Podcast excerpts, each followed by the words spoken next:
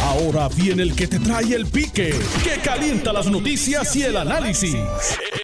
Esto es el podcast de El Escándalo del Día con Luis Enrique Falú. Saludos Puerto Rico, buenas tardes, bienvenidos al 630 de Noti1, al Escándalo del Día. Les saluda Luis Enrique Falú, gracias por estar con nosotros en la tarde de hoy. Hoy es lunes, gloria a Dios, lunes 7 de junio de 2021. Mira, Michael, vamos a hacer algo. Antes de yo ir a los invitados que tengo y antes de tocar los temas a profundidad, prepárame el cuadro. Quiero que me llame gente que esté sin luz ahora mismo. Personas que no tengan el servicio de energía eléctrica en este momento. Quiero que me llamen por el 787-758-7230, 787-758-7230. Gente que esté sin energía eléctrica en este momento. Digo, eso es sencillo, ¿verdad? Yo estoy sin luz, pues yo voy a llamar para allá. Ah, yo tengo luz, pues no tengo por qué llamar. es fácil. 787-758-7230. No, espérate, espérate, espérate, porque el cuadro está completo. Pero espérate, ¿qué pasó ahí? Mire, representante, pero todas las líneas que tengo. ¿qué, ¿Qué pasó ahí? Espérate, que cuando entran todas las llamadas de cantazo me, me, me, tumba el sistema. Toda esa gente está sin luz. Ay, mi madre, 787-758-7230, 787-758-7230. Ya mismito los voy a estar atendiendo, ya mismito. Pero vamos a empezar a hablar de, de, varios temas. Qué triste y lamentable esta situación que ocurrió en Loíza, una masacre, donde entre los involucrados está un menor de 15 años de edad la alcaldesa dice que llevaba tiempo eh, diciendo, ¿verdad?, que la situación violenta allí en su municipio había que atenderla por parte de las autoridades. Y lamentablemente ocurre este incidente donde matan a tres personas, entre ellos un menor de edad, muy triste y lamentable.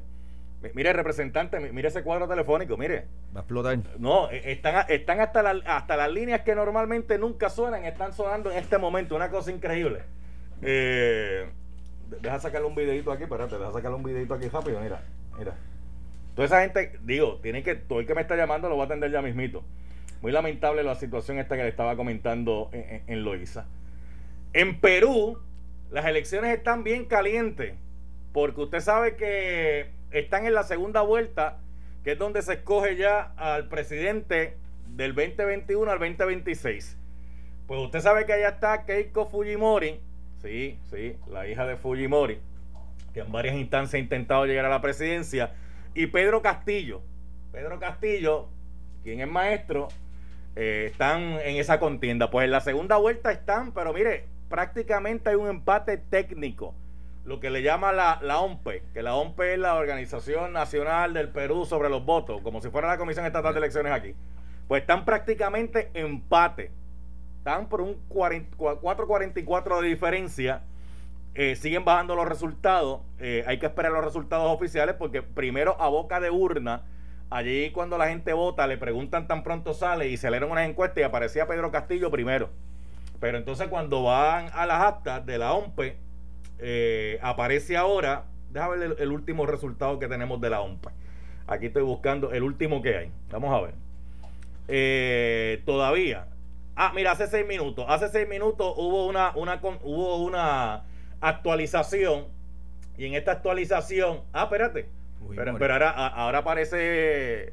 Fujimori por 60 mil votos. Sí, sí. Ahora, ahora mismo aparece Fuerza Popular, que es el partido de Keiko, Keiko Fujimori, con 8.358, 888 para un 50.014 y Partido Político Nacional de Perú Libre, que es el de Pedro Castillo, aparece ahora mismo con 8.300, estoy hablando de millones ahí, eh, 8.354.217 para un 49.966. E, estos son los resultados bajados a las 10 y 48. Estos son los, eh, los oficiales hasta el momento. Ah, espérate, déjame chequear a ver cuánto, cuántas unidades ya, ya contabilizaron aquí. Eh, no, no, me da el dato ahora. Ahora mismo aquí no me está dando el dato. Ah, sí, sí, sí, sí me, sí me da el dato, sí me da el dato. Actas procesadas 93.57%, actas contabilizadas 92.140%, eh, según la actualización que hay.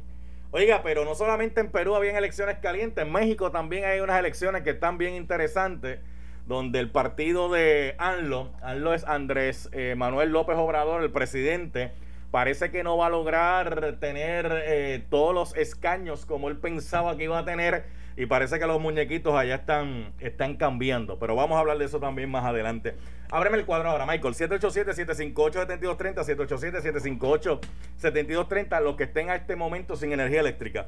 Voy a coger eh, cuatro minutitos para eso. Cuatro minutitos tengo.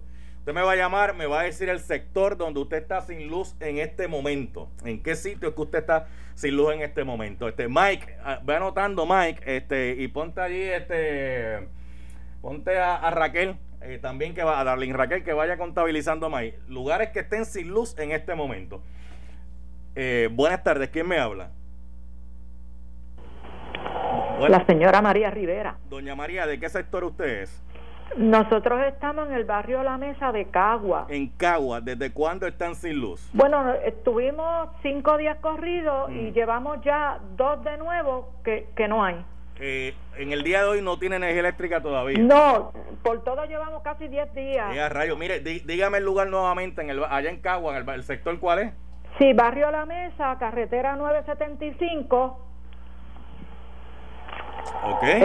eso es sector La Barra, Barrio La Mesa. Ok, gracias por la llamada, gracias. Oye, dijo, ella dijo sector La Barra, ¿verdad? Oye, eh, representante Jesús Santa, eh, eh, eso eso le corresponde esa área usted, el sector La Barra, usted, usted acumula votos ahí, este, para que, para que, mira a ver si de una manito, este, buenas tardes, ¿quién está por aquí?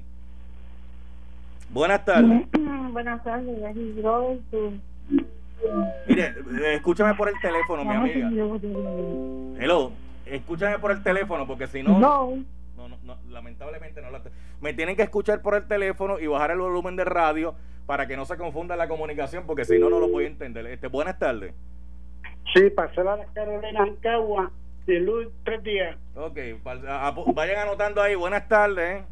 Buenas tardes, Falú. ¿Te puedo opinar sobre lo de Loíza? No, no, no, no, en este momento no, más adelante, ahorita más adelante. Bien, más adelante. Bien, en este momento estoy tomando llamadas de la gente que está sin energía eléctrica. Eh, 787-758-7230. Buenas tardes. Sí, buenas tardes. Eh, para habla Luis Peña. ¿De dónde? Del sector La Mesa en Cagua. Está bien, la, la, la mesa ya me la reportaron, pero ¿cuántos días tú llevas sin luz? Pues desde el domingo, desde el domingo, no este domingo, sino desde el otro, desde las 3 de la tarde. Ya, rayo, espérate, desde el domingo, de, este domingo no, sino el domingo anterior. Eh, o sea, tú llevas A las 3 de la tarde. De domingo para acá, sácame cuenta, eso van como 10 días, porque de domingo a domingo son 7, súmale hoy 8, 8 días. Sí. Este, sí, sí. Ya, rayo, pues vamos a ver, vamos a ver. Mira, Luma, estén tomando nota. Este, escucha a Ferdinand hablando ahí con el asesor legal de Luma, que vayan tomando nota. Eh, hola, buenas tardes. Buenas tardes, soy de Carmen Álvarez, de aquí de Cabo Rojo. De Cabo Rojo. Llano Sur a la 22, que no tenemos luz desde ayer. Desde Llano Sur. En el barrio Llano Sur a la 22, cajetera 312. Desde ayer están sin luz, ¿desde ayer desde qué hora? Ah, desde, ayer, no, no sé a qué hora, desde ayer, como a las 7 pues, por ahí de, la noche. Desde ayer, desde que se fue, está sin luz. Es correcto. Muy bien, muy bien. Pues eh, repito otra vez ahí en Cabo Rojo, sector en Cabo Rojo, sector La 22, cajetera 312. Muy bien, gracias, gracias. Mire, representante, vaya tuiteando que va a estar aquí para ayudarle retweet. Aquí estamos. Hola, buenas tardes. ¿Quién está aquí? buenas tardes, Falú. Sí, ¿quién me habla? Me habla Francisco Ruiz por acá. Mira, eh, vecino de ustedes aquí del sector Vista Alegre desde el sábado, mi hermano, hasta las 10 de la mañana. Desde Vista Alegre, desde el sábado está sin luz. Oye, déjame hacer Desde el sábado, sí, sector Vista Alegre, estamos muy cerquita de ustedes y, de, de, mi casa yo veo las oficinas de Monací. Déjame, ver si es verdad. Eh, eh, ¿Qué yo estoy haciendo ahora? Mira a ver qué yo estoy haciendo ahora. Mira a ver. Hello. Tú, tú me estás escuchando, ¿verdad? chequeate por ahí por la ventana que yo estoy haciendo ahora. Mira a ver. Eso es, eso es. No, no, no, no. Lo que pasa es que eh, ustedes están al lado del fondo del Estado, del Seguro del Estado ahí, este, pero. Ve, me estás, me estás viendo, me estás viendo, porque me moví un poquito para el fondo. Mira, me estás viendo ahí. Eh, mira, Vista Alegre, ponlo ahí, Vista Alegre también, que está sin luz. Eh, buenas tardes, ¿quién está aquí? Buenas tardes, eh, eh, eh, Falú. Sí, ¿quién me habla? Es José, es José Rodríguez de Carolina, de Carolina, José Rodríguez. Para, para, para, José, para, para, para. En este programa, cuando alguien es de Carolina, como este servidor que la tierra lo vio nacer, primero hay que eh, hacer honores a la tierra que nos vio nacer. Marchemos hacia el futuro.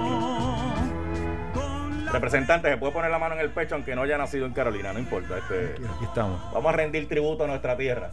Muy bien, muy bien. D- Dime de qué parte de Carolina tú eres. Mira, tú- eh, residencial Loma Alta. Tú sabes, tú eres del barrio. Eso está ahí al tú eres del barrio de Loma Eso Alta. está al lado de casa. ¿Qué pasó allí? ¿Están Mira. sin luz?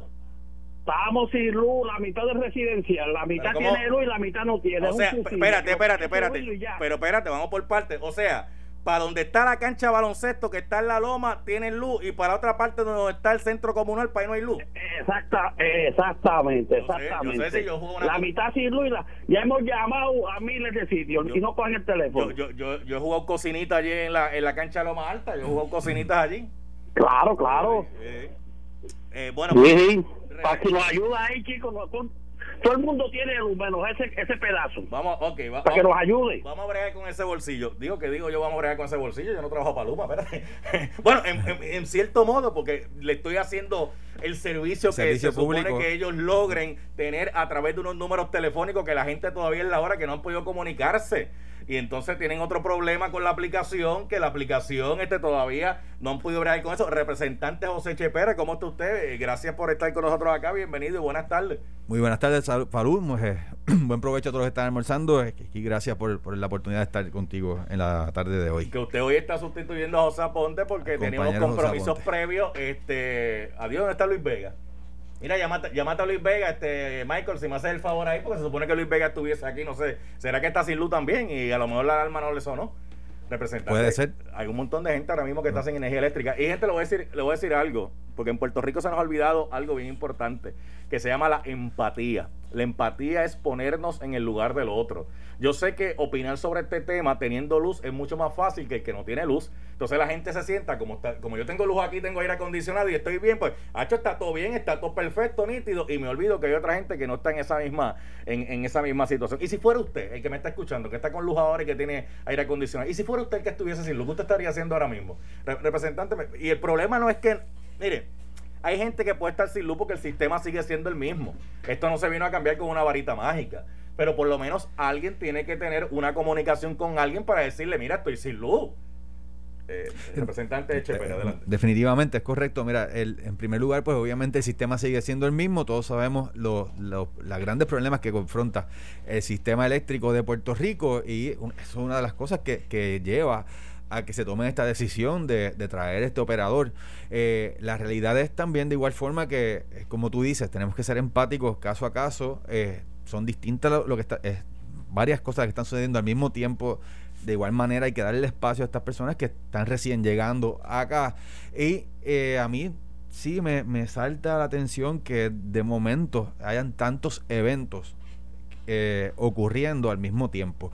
Podemos eh, plantear que quizás puede ser que haya algún tipo de falta de, de personal que esté atendiendo las zonas. O sea, puede ser, y yo entiendo que, Si que, no- si que no puede te- responder a esto. Claro, si nos eh, dejamos llevar por los problemas que están ocurriendo allá afuera ahora mismo, realmente los que se trepan en los postes, que son los celadores, celadores. que es el que tiene el conocimiento especializado, y obviamente los otros empleados técnicos que trabajan en la autoridad, lo cierto es que la propia Luma ha dicho que no los tiene completos. Y obviamente si no los tiene completos, por más que quiera, este no va a poder brindar el servicio. No es lo mismo tener 800 celadores a tener 400. No, no es igual, no es lo mismo. Sí, eh, eh, yo creo que por ahí es que, que está pasando. A lo mejor ya están en, en ese proceso de traer quizás algún tipo de personal de afuera para también atender y suplir la necesidad que, que está ocurriendo ahora. Así que eh, yo sé que es, es- es difícil. De igual manera, pues eh, hay que dar el espacio, pero tenemos, sí hace falta quizás una mejor comunicación con, con nuestra gente. Era la, la prim- la principal queja que también había en el pasado con la autoridad, que se estaba llamando unos números para hacer una querella, no contestaban y eso lo recibíamos nosotros día a día. Eh, así que en esa área quizás pues yo entiendo que la compañía debe de ser un poco más vocal. Eh, hace un rato escuché a, a un representante de la compañía hablando acá en el programa anterior Ah, con Mercader, Ferdinand y- con Mercader y con Ferdinand. Eh, pero eh, la realidad es que hay una necesidad de nuestra gente. eh, La, la- energía eléctrica es sumamente importante, esencial para el funcionamiento de, de- de todo Puerto Rico, pero también de igual forma, pues una población tan grande de envejecientes que tienen unas necesidades médicas, de igual forma tenemos que ser conscientes de esto. Así que tenemos que ser empáticos y dejar la pelea. Este Falú, a mí lo que me honestamente me, me preocupa y me, me- me duele es esta, este torpedeo de, de lado a lado que hay. Y yo creo que eso no va a nada. Sí, La- sí. eh, eh, eh, la pelea. Y, y como tú dijiste, ser, ser empático. Quien favorece a Luma, pues eh, de momento le resolvieron el problema, vieron el camión de Luma. Ah, Luma es lo más grande. Quien no le ha resuelto todavía, pues estamos en esta pelea pequeña que sin, sin obviamente excusar la, la, la falta de necesidad de servicio eléctrico. Pero esto tenemos que tomar en cuenta que no estamos en un tiempo de transición como hubiese sido hacer una transición, por ejemplo, en enero. Porque de enero a junio usted tiene seis meses para prepararse, porque en junio comienza la temporada de huracanes.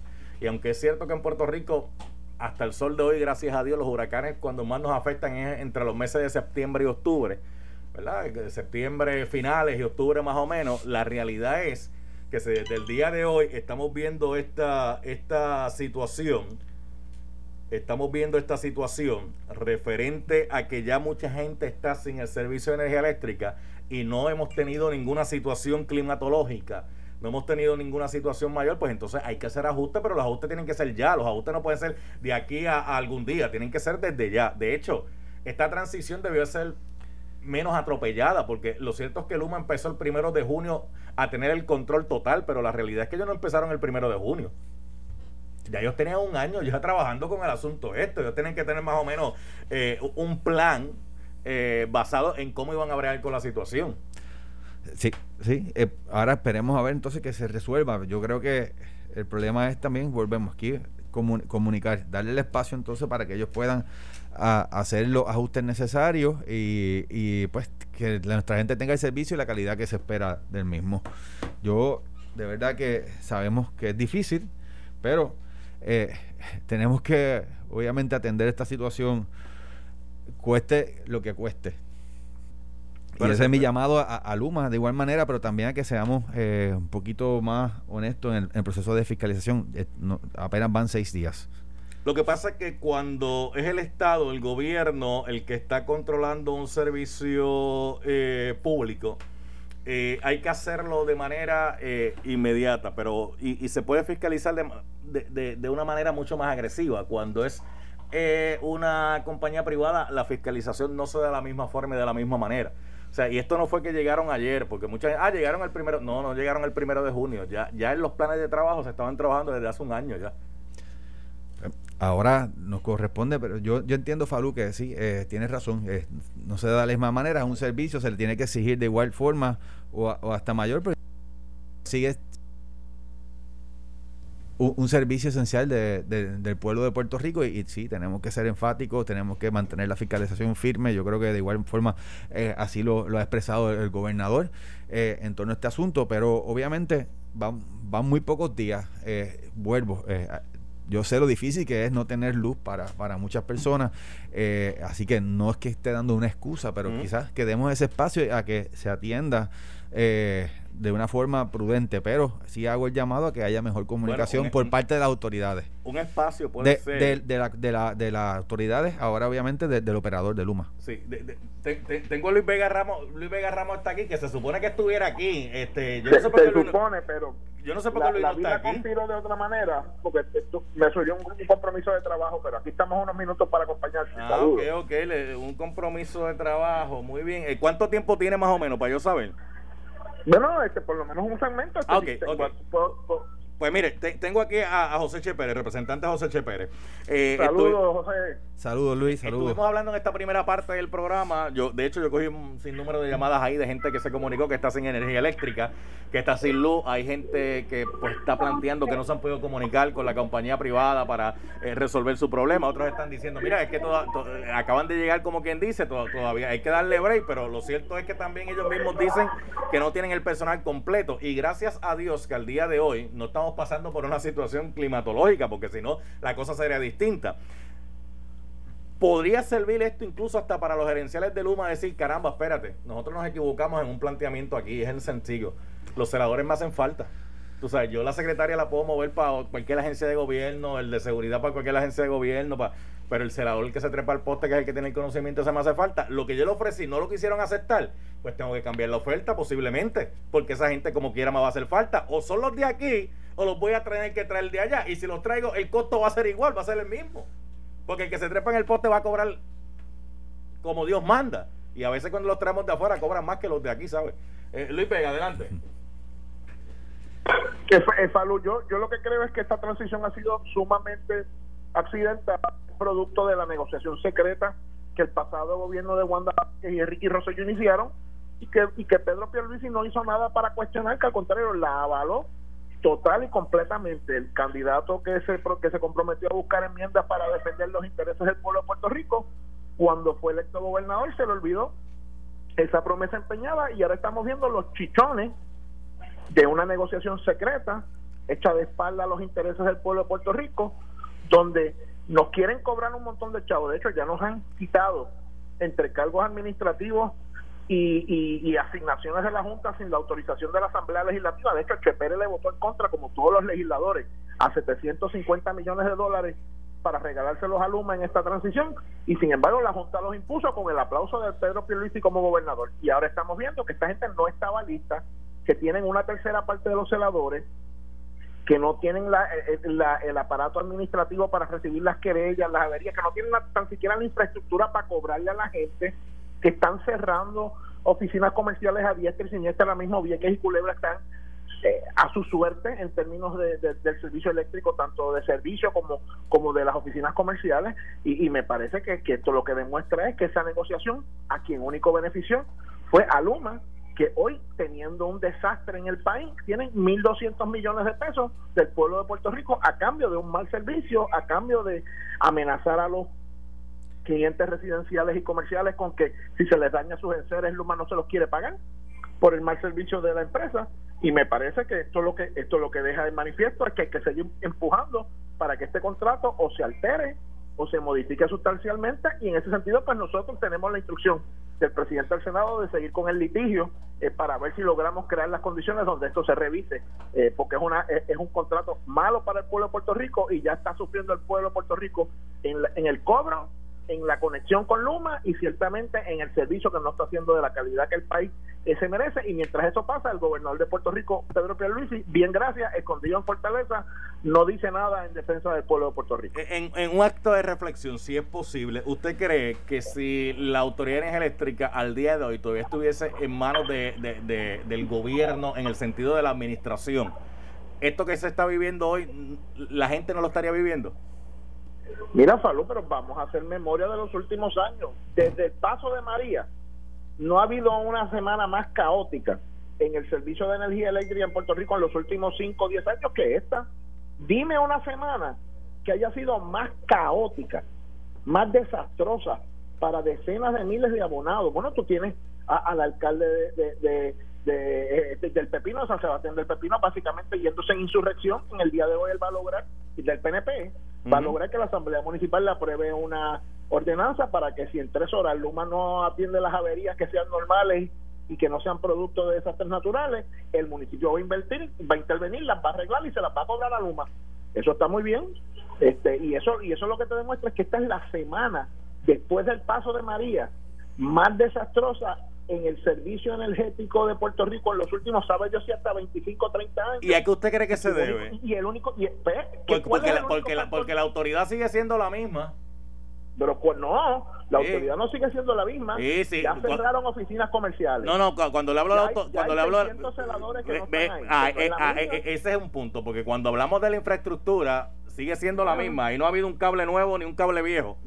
Pero, pero hay 600 Ah, eso, menos. sí, eso sí, no es lo hay, mismo. hay un portal de internet que no funciona, hay una línea hotline que no funciona, hay un montón de anuncios que se son bien bonitos y costaron millones de dólares, pero eso no está en servicio a la gente. Y tú tienes hasta alcaldes del partido de gobierno, del partido de Pedro Pierluisi, diciendo que se van a ir por la libre a arreglarle la luz a la gente porque no pueden confiar en Luma, porque Luma ni le... Mira, ese mismo alcalde este, le, habló con el gobernador Pierluisi, creo que fue el viernes o el sábado. El gobernador Pierluisi se comprometió a que Luma lo iba a llamar inmediatamente y hoy le ha estado diciendo a la prensa, me imagino que también lo compartiría con ustedes en la mañana de hoy, que pasaron 48 horas y no ha recibido ninguna llamada de Luma. O sea, el, servicio de Luma es tan y tan malo que hasta el mismo gobernador Pedro Pierluisi hacen quedar mal con los alcaldes del PNP. Ni tan siquiera Pierluisi defiende. De- Déjame ver qué dice aquí el representante Che Pérez. Eh, un minutito, representante. Bueno, eh, hay situaciones que se han dado de igual forma también. Hemos visto que en, en algunas áreas, en algunas oficinas comerciales, eh, la experiencia ha sido distinta. Eh, el asunto de Vieques y de Culebra, ahora mismo ya, ya entiendo que fue resuelto, se, se va a estar abriendo. Eh, hay una realidad, sí, eh, yo entiendo que puede haber una falta de personal, sobre todo con los celadores. He visto de igual manera que, pues, precisamente quizás pudo hacer, haber sido coincidencia, yo no quiero adjudicar nada, pero eh, de momento se han disparado todos estos eventos que están causando eh, que la necesidad de que las- haya personal de, de Luma ahora en este caso atendiendo la- la- los distintos eventos cuando sabemos que quizás ha- hay una falta de necesidad. Yo no, yo no estoy adjudicando que aquí hay alguna otra mano oculta ni nada, puede haber sido casualidad, pero eh, yo creo que podemos darle ese espacio para que, para que se atienda. Si no, mira, de igual forma somos los primeros porque es que uno, nosotros como legisladores, como funcionarios de esto, tenemos la obligación de fiscalizar. Déjeme hacer la pausa. Eh, voy a hacer la pausa. Pregúntame a Luis eh, si puede permanecer algo, si tiene que de esto, lo excusamos cualquier cosa. Eh, regresamos en breve, regresamos en breve. Estás escuchando el podcast de Noti1. El escándalo del día con Luis Enrique Falú.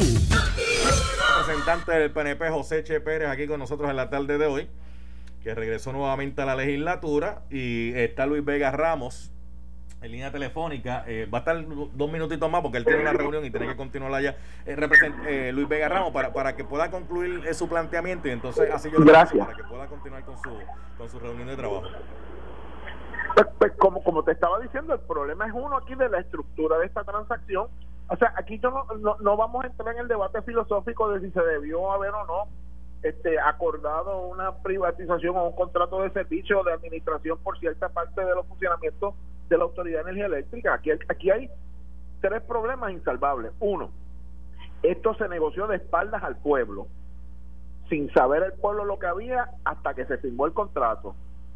Dos, el gobernador que como candidato dijo que iba a procurar enmiendas al contrato y que iba a luchar por enmiendas al contrato para beneficiar y para proteger al consumidor, al abonado residencial y comercial, a los empleados y a los jubilados, se huyó y se replegó debajo de la faldeta de Luma y de la Junta de Control Fiscal para defender esta transacción y no ha hecho absolutamente nada. Y tercero, ahora que vemos los verdaderos colores de Luma, que es que lo que están haciendo es buscando procurar ganancias ya y ya tienen 100, tienen 1.200 millones de pesos al lado de allá. Cierran oficinas, no contratan celadores, no contestan llamadas, el, por- el portal de internet para hacer transacciones no funciona. Este, o sea, estamos viendo un servicio pésimo y el gobernador de Puerto Rico, bien gracias, no hace ¿Cu- cu- absolutamente ¿Cuánto, nada cuánto tiempo usted, ¿Cuánto tiempo usted entiende que sea razonable para que todos estos problemas que usted ha estado mencionando ahí se resuelvan? Bueno, si, si nos vamos por lo que nos decía Luma, desde el día desde el día uno ellos estaban listos para asumir control de la autoridad. Obviamente eso no es verdad. Yo espero que si en las próximas, en los próximos días, en esta semana, si en las próximas horas, en las próximas decenas de horas, aquí no hay un cambio sustancial, pues digo, yo espero que el gobernador interve- intervenga ya. Y yo creo que lo que está haciendo el alcalde de San Sebastián se va a tener que replicar a lo largo y lo ancho del país. Y sí, aquí va a haber que seguir luchando para que ese contrato se modifique o si no cumple con la ley se elimine. Desgraciadamente en esa lucha por defender la salud económica, la salud física, el bienestar general de los puertorriqueños de un servicio de energía eléctrica funcional, no contamos con el gobernador. Bueno, No contamos con el Ojalá y con esto me despido que si hay legislación fundamental para echar para atrás esto y para este, defender al pueblo de Puerto Rico y a los abonados, contemos con la delegación del PNP para ir por encima aún de los vetos del gobernador si él sigue replegado de la faldeta de Luma y de la Junta de Control Fiscal. Bueno, gra- gracias Luis Vega Ramos por haber estado un ratito acá. Este, hablamos la próxima semana. Cómo no, muchas gracias a ti por entender ¿verdad? los compromisos que Ok, tenías. Bien, bien. Representante eh, Chepere, si quiere decir algo antes de, de pasar al próximo tema. Bueno, yo creo que como quiera aquí nosotros tenemos que seguir este, ejerciendo nuestras facultades de fiscalizar, que sea continua y velar por los mejores intereses del pueblo. Eh, ahora bien, hay que vamos a darle el espacio para que se vayan acoplando. Sabemos que ya ha habido un proceso de, de transición, pero no es ahora que vienen a tener por completo eh, ellos eh, el control de, de lo que es lo, que- lo que se refiere a todos los, los aspectos técnicos. Le- le van a caer no así de la generación. Le van a caer arriba, lo No van a, no van atacar. no- no así de la generación. Lo van a atacar. ¿no? No, bueno, es que tenemos que tenemos que dentro de todo ser justos. O sea, Si, lo ¿sabes están haciendo mal, lo, lo he pero- dicho, pero hace ¿sabes por qué falta le- pero ¿sabes primero por qué le- ¿sabes por qué le comunicación. Porque en Puerto Rico hay tanto ruido y hay tanta gente haciendo ruido para evitar que se escuche y se vea lo que hay que ver. Mire, Pero- por ejemplo, pero- alguien me manda un mensaje y me dice que si antes con la utiela habían para treparse un poste que iban seis empleados, uno se trepaba en el canasto y los otros cinco estaban abajo sin hacer nada. Y que con Luma ha sido distinto. Mire, la fotografía que están corriendo por ahí sigue siendo igual porque la realidad es que una brigada está compuesta por par de personas y en el canasto no se puede trepar más de uno porque no cabe más de uno en el canasto. Eh, pero es lo que te dije al Entonces, principio. por eso, entonces la gente empieza con esos, jue- esos jueguitos y no se dan cuenta que en vez de hacer un adelanto, están haciendo un atraso ellos mismos con sus propios argumentos. Es lo que te, decía al principio cuando hablábamos de, de ser sensatos con todo y, empáticos. De igual Mm. manera, el- esta discusión no se puede reducir hacia ir más o menos o no. Mira, yo creo que, y, y esto, esto incide sobre todos los problemas que nos afecta a nosotros este, como sociedad aquí en Puerto Rico, Falú. Yo creo que debe haber una discusión, debe ser, mantenerse una fiscalización activa porque es un servicio esencial eh, eh, para el pueblo. Ahora, no puede ser de- desde estos asuntos pequeños. Nosotros, y, y es el llamado que yo hago, yo si- lo que esté mal hay que señalarlo. A mí no me. yo- y yo estoy en récord que desde que fui legislador de distrito y ahora lo que yo veo mal lo voy a decir porque yo tengo una responsabilidad. Pero ahora bien, eh, tenemos que llevar la- esta discusión a, lo- a un asunto que sea sensato, no no desde cada una de las trincheras, porque no vamos a resolver Pero nada que con ya, esto, ya Faru. lo politizaron en esas trincheras, ya, ya, ya lamentablemente fue poli- politizado en esas trincheras. De hecho, ustedes mismos votaron la semana pasada en la legislatura por un proyecto que tenía que ver con este asunto y la, y la delegación del PNP le votó a favor y les cayeron arriba también. Con, Pero- con lo del patrono sucesor. Claro, pero Y usted, y usted de la delegación del PNP le votó a favor esa medida a José Luis Dalmau. volvemos, el problema es que no podemos reducir este asunto a uno político. Tenemos que ser sensatos y ver qué hay que hacer. Yo no, y, y- y realmente no, no podemos continuar, y y es con todos los temas, Falú, no solamente con el asunto de Luma. Aquí eh, todo lo queremos clasificar en. eh, y ponerle un sello y desde aquí nos, agarramos de esto y aquí vamos y, por eso es que muchas veces no conseguimos los resultados que, el pueblo necesita para atender nuestras situaciones y vuelvo no es solamente Luma Mire, yo sé que el pueblo de Puerto Rico es bien insularista. Solamente le gusta estar viendo las noticias de esquina a esquina, lo que, lo que pasa en San Juan, lo que pasa en Mayagüez, lo que pasa en Ponce, lo que pasa en, en Arecibo. Y se olvidan que para allá afuera hay más mundo. Para allá afuera hay más mundo. ¿Cómo han comenzado estos movimientos? Pues no necesariamente han comenzado basados en que algo esté bien o algo esté mal. Lo que, lo que han necesitado es que en un momento determinado haya un elemento donde la gente siente inconformidad y molestia. Y cuando la gente siente inconformidad y molestia, ¿qué es lo que sucede? Se tiran a la calle Te tiran a la Y a veces agarran hasta un clavo caliente. Porque, Claro. la, porque la persona dice, si lo que tengo es malo, pues que yo lo que venga va a ser mejor. Y no necesariamente, puede que sí, puede que no. Puede que sí, puede que no, puede, puede que funcione, puede que no funcione. Pero las emociones nublan el entendimiento. Y la gente que toma decisiones por emociones, lamentablemente al final del camino reciben un trastazo. Y es como estamos actuando tristemente en Puerto Rico. Y es como tú dijiste y yo creo que y aquí de seguro me van a venir a criticar de igual manera aquellos que promueven que nos mantengamos en la situación política en la que vivimos pero eso es parte lamentablemente de una cultura de, de vivir colonizados y de no atender y no tener los poderes políticos plenos que nos merecemos. Y y es que pues no podemos a veces ver más allá y no podemos tampoco tener el- la, la cultura de sentarnos a discutir las cosas eh, de una forma imparcial, real, sino que velando por los intereses de cada uno. Y yo creo que eso debe de ya de ir parando. Mire, eh, representante Chepere, eh, el presidente Joe Biden eh, reitera y le ha estado pidiendo el Congreso de los Estados Unidos eh, que se le extienda a Puerto Rico el, el el Seguro Social Suplementario. Eh, de hecho, él dice que negarle ese beneficio a Puerto Rico es el en contra de su política pública. Digo, y uno no entiende esto porque ahora mismo hay un pleito en los tribunales que tiene que ver con esto y, el, pleito está vivo y, y la posición de la presidenta está vivo. Si quiere que de esto, pues mire, retire, retire el pleito. Eh, pero él dice, el presidente dice lo siguiente. Dice que el Congreso de Estados Unidos debe extender a Puerto Rico la seguridad de ingresos suplementarios justo cuando su Departamento de Justicia, como le estaba diciendo, defiende ante el Tribunal Supremo de los Estados Unidos la exclusión de los residentes de la isla de ese programa. Eh, esto como que es incompatible porque me paro y digo una cosa, pero en la acción La estoy acción haciendo otra. otra. Sí, definitivo. Hay que ver qué está sucediendo también dentro del entorno político en los Estados Unidos para que él haga las expresiones, pero yo creo que lo correcto sería de igual manera de enviar la comunicación a que el Departamento de Justicia desista del pleito y nos dé ese espacio de igualdad que nos merecemos nosotros los puertorriqueños que vivimos acá en el territorio. Y sería otro paso eh, a poder seguir eh, adquiriendo la igualdad que nos merecemos.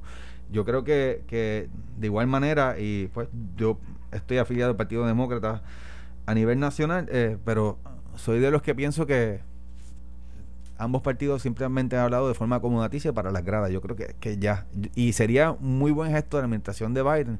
eh, entonces, tomar la acción y decirle, mira, de, Departamento de Justicia, eh, retírate del pleito, rechaza, porque la política pública, como lo está mencionando, de nuestra administración, es que se le garantice este, este, este beneficio a los residentes de Puerto Rico. Y es lo que le estaba hablando ahorita del ruido político. Entonces el político viene, se para, dice una cosa y nadie escudriña qué fue lo que dijo, lo dan por cierto. Y, ah, qué chévere. Ah, no, no fue el Departamento de Justicia el que. No, es el mismo Departamento de Justicia de, de la administración.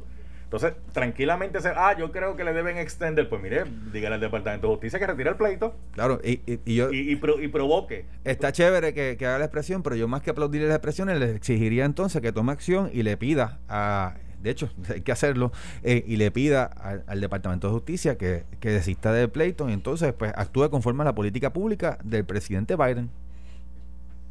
Pero tal parece que una cosa no es tan sencilla como la otra. Por, por eso es tan importante tener poder político, Falú, y poder ponerte re- representación en el Congreso, porque ese voto de esas personas cuenta y tener ese espacio para negociar y ejercer presión y tener el voto por el presidente es importante. Yo te apuesto a ti que si fuese tuviésemos esa, e- ese derecho al voto, eh, las cosas fuesen muy distintas. Lo que pasa es que ellos también miden eso. E- Ellos también, no es tan sencillo como decir, este, pues tener el derecho al voto. E- Ellos miden si ese voto me conviene, si no me conviene, cómo va a ser ese voto. O sea, se hacen estudios sobre eso. Eh, Pues- y, y pues- se, y se analiza sobre eso. Pues claro, pero esto no es un asunto de conveniencia del gobierno de los Estados Unidos, esto es un asunto de derecho que nos merecemos nosotros. Y si una vez nosotros tengamos el- ese derecho al voto y esos representantes en el Congreso y en el Senado, sería otro cuento, sería otro cuento porque ¿Quién- es obligatorio otorga- quién- quién sentarse a eso? negociar. ¿Quién otorga eso? El Congreso de los Estados Unidos Y hasta ahora que ha hecho el Congreso de los Estados Unidos. no ha hecho mucho por decir, ha sido muy poco por decir que no ha hecho nada, pero nos corresponde de igual manera a nosotros.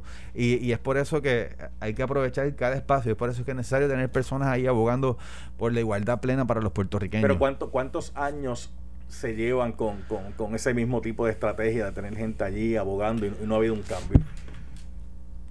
lo No- que sea necesario hay que hay que seguir luchándolo lo otro sería pues quedarnos y, y aceptar la realidad que vivimos bajo los poderes de, de un congreso que que no elegimos que nos votamos que hay un presidente que envía a nuestros soldados a la guerra y ellos no pueden votar por su comandante en jefe que inclusive aquel que lleve los estados aunque y de- de venga acá y pierda todos sus derechos de igual forma.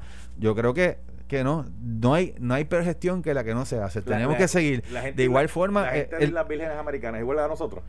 la gente de las Vírgenes Americanas son, son un territorio, obviamente es una población mucho más pequeña, con Por otras eso- flotantes. Por eso es que que, de igual- nosotros nunca hemos mirado para allá, porque al ser una población más pequeña, nunca hemos dicho, caramba, y si hacemos una alianza, aquellos pocos allá, estos otros pocos acá, Claro. y todos al unísono gritamos que aquí se nos están violentando los derechos y los reclamamos. Ah, pero no miramos para allá porque los vemos diferentes.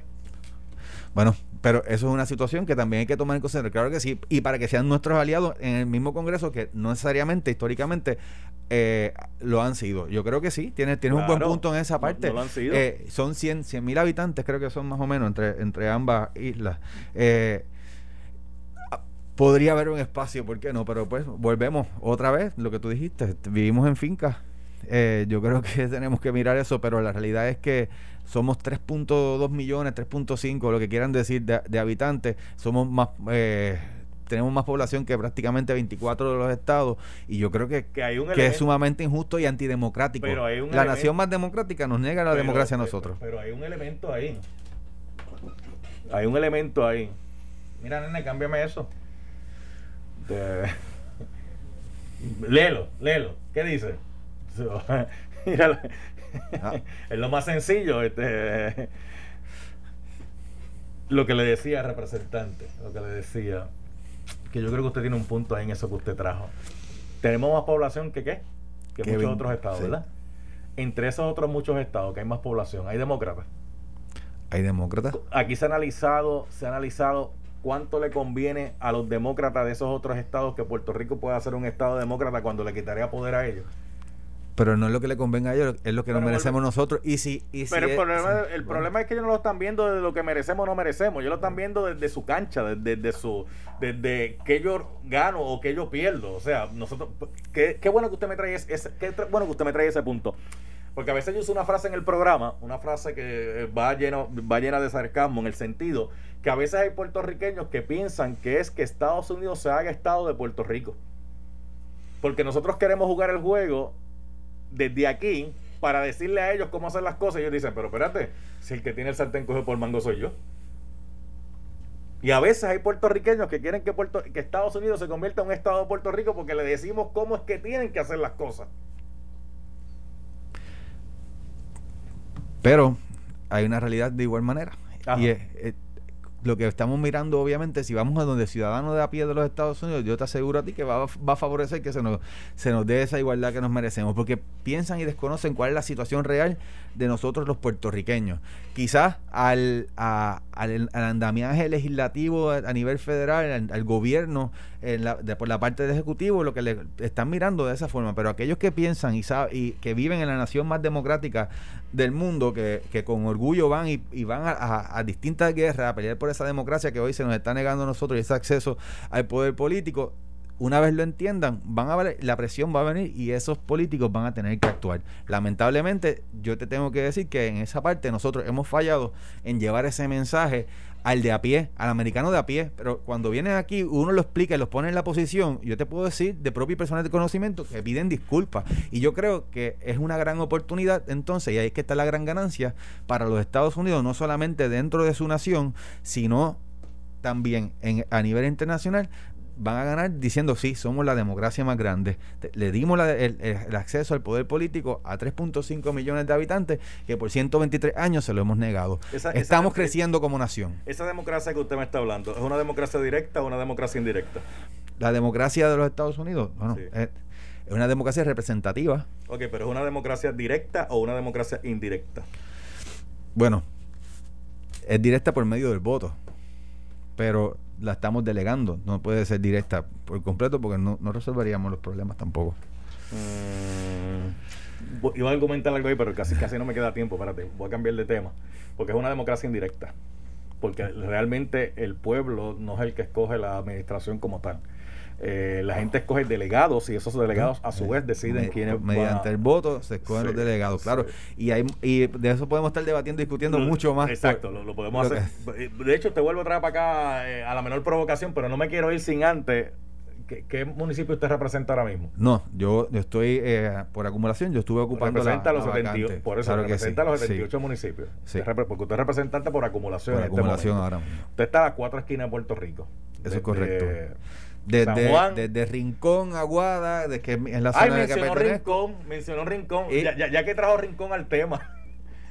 Está caliente lo de Rincón con, la, con, con lo de la piscina, este, la construcción, la piscina ahí eh, prácticamente dentro de- de- del agua, porque cuando uno viene a analizar y ve bien eso, que de hecho todavía es la hora que uno piensa, porque si el mar está al frente, la piscina debe estar a dos o tres pies de- del mar, cuando la piscina posiblemente debería estar eh, en un lugar más distante y entonces el que no quiera estar en la piscina pues va a estar mal, pero prácticamente la piscina la quieren meter dentro del mar. Estaba allí, no estaba allí, bueno, pues las leyes cambiaron, un momento dado dice una cosa, en otro momento dice otra, pero me gustaría escucharlo usted, me gustaría Pues mira, usted. yo voy a tratar de ser eh, lo más constructivo en el asunto posible porque esto es, algo que me toca a mí de cerca y yo desde mi inicio como legislador he sido muy enfático en que nosotros tenemos que cambiar mucho y dirigirnos a proteger las costas. El problema de Rincón no lo quiero tampoco reducir al asunto de la disputa de la piscina. Es mucho más grande y se, y se, se extrapola a nivel de todo Puerto Rico. Aquí impera a veces la conducta de que más vale pedir perdón que pedir permiso. Luego entonces se construye sin sacar los permisos, se busca la manera de que se legalice y, y este- hemos tenido un gran problema en nuestras costas y lo hemos visto con los recientes eventos atmosféricos, con las marejadas y eh, quien pierde en esto, pues mira, el mismo desarrollo económico que, que, que es el que se utiliza como argumento para defender este tipo de construcción que no es adecuada, no es coherente y mucho menos eh, apela, si usamos el sentido común, sabemos que no debe de hacerse así. Eh, la larga perdemos todo, perdemos el acceso a la playa, perdemos eh, nuestra gente, nuestras futuras generaciones no van a tener el privilegio que nosotros tuvimos de disfrutar de, de- de nuestras playas. Y, y yo creo que ya eso tiene que parar. Y, es el llamado que yo he estado haciendo desde, desde que comencé como legislador de distrito, que representaba el, pueblo de Rincón, Aguadañasco, Moca y Mayagüez, y ahora como representante por acumulación. Eh, tenemos que movernos para que este tipo de situaciones no se, si- no se siga pasando. Basta con mirar también la foto y sabemos que algo no, no cuadra ahí con esa construcción. Pero yo no quiero eh, limitarme simplemente al asunto de Rincón. Es que se está dando por toda la isla y no solamente en la costa, Falú. Búscate por ahí la foto vas a ver algunas eh, nu- nuevas construcciones eh, muy bonitas, por cierto, pero en, en las mismas rivieras de los ríos, eh, que de igual forma es cuestionable ese tipo de construcción, porque eh, eso no se debe no debe pasar. Así que yo mi llamado es y lo que voy a estar haciendo voy a estar tomando acción legislativa al respecto y a que nos sentemos a discutir los temas y que trabajemos con este asunto para evitar situaciones como la que está pasando muy triste en Rincón. Lo, lo, tra- lo traigo más adelante, representante José Che Pérez. Mira, Claro este, sí. eh, eh, cambiaron los numeritos en Perú.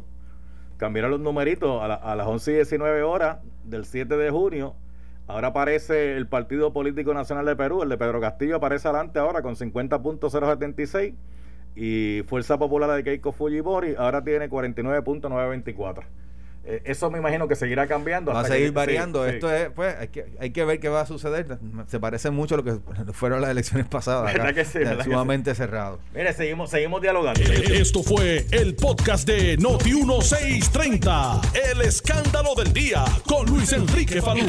Dale play a tu podcast favorito a través de Apple Podcasts, Spotify, Google Podcasts, Stitcher y notiuno.com.